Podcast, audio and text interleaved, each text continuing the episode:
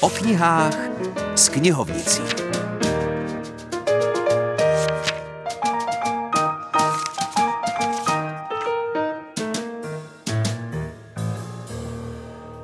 Známá znělka známým i neznámým čtenářkám a čtenářům oznámila, že tu je další vydání naší knižní rubriky. Já jsem Filip Černý, místo, kde se nacházím, je knihovna Husického muzea v Táboře a naproti mě je jeho vedoucí Monika Vlasáková. Dobrý den. Dnes bych vám chtěla představit knížku, kterou jsem objevila na výletě na zřícenině hradu Zornstein u Vranovské přehrady. Musím říct, že mě tam překvapila. Je to kniha, kterou vydalo Jihomoravské muzeum ve Znojmě, které má ve správě i Zornstein. A kniha se jmenuje Divoký zelinář. Je už staršího data, ale už podle názvu si můžeme představit, že jde o něco botanického, přírodovědného, co se týká rostlin, bylin. Podtitul také zní Divoký zelinář a neplané rostliny jako jídlo, koření i lék tak snad bude zajímat naše posluchače, možná především posluchačky. Knížka je krásná a jejími autory je Radomír Němec, Ivana Paukertová a Martin Valášek.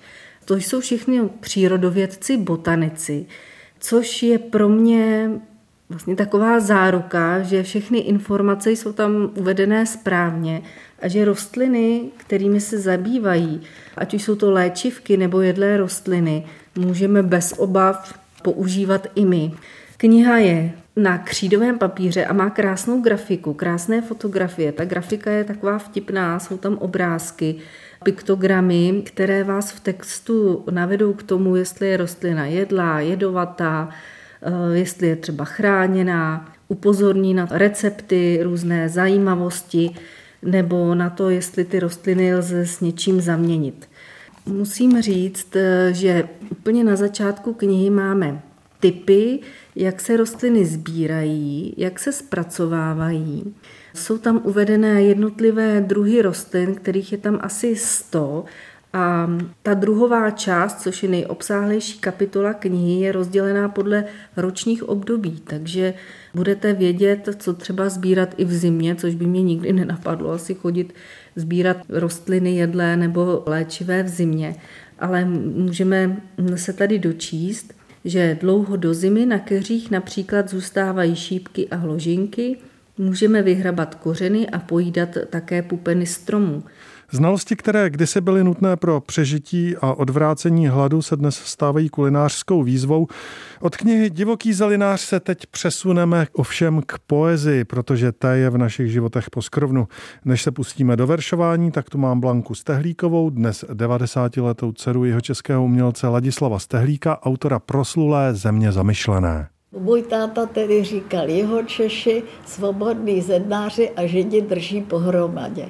Osobně si myslím, že my a východočeši, že to je do značné míry pravda a že se to drží, protože existují pořád regionální spolky, třeba Pražský Sušičan, ten má asi 120 let už a to se scházejí lidé už třetí generace, kteří říkají, my jsme jeho Češi, tam byl pradědeček. A teď slíbené verše, jejich autorem je Ladislav Stehlík a přednese je pražský herec Petr Štěpánek, který má mezi předky jak východočechy, tak jihočechy a který mimochodem zítra oslaví 75. narozeniny.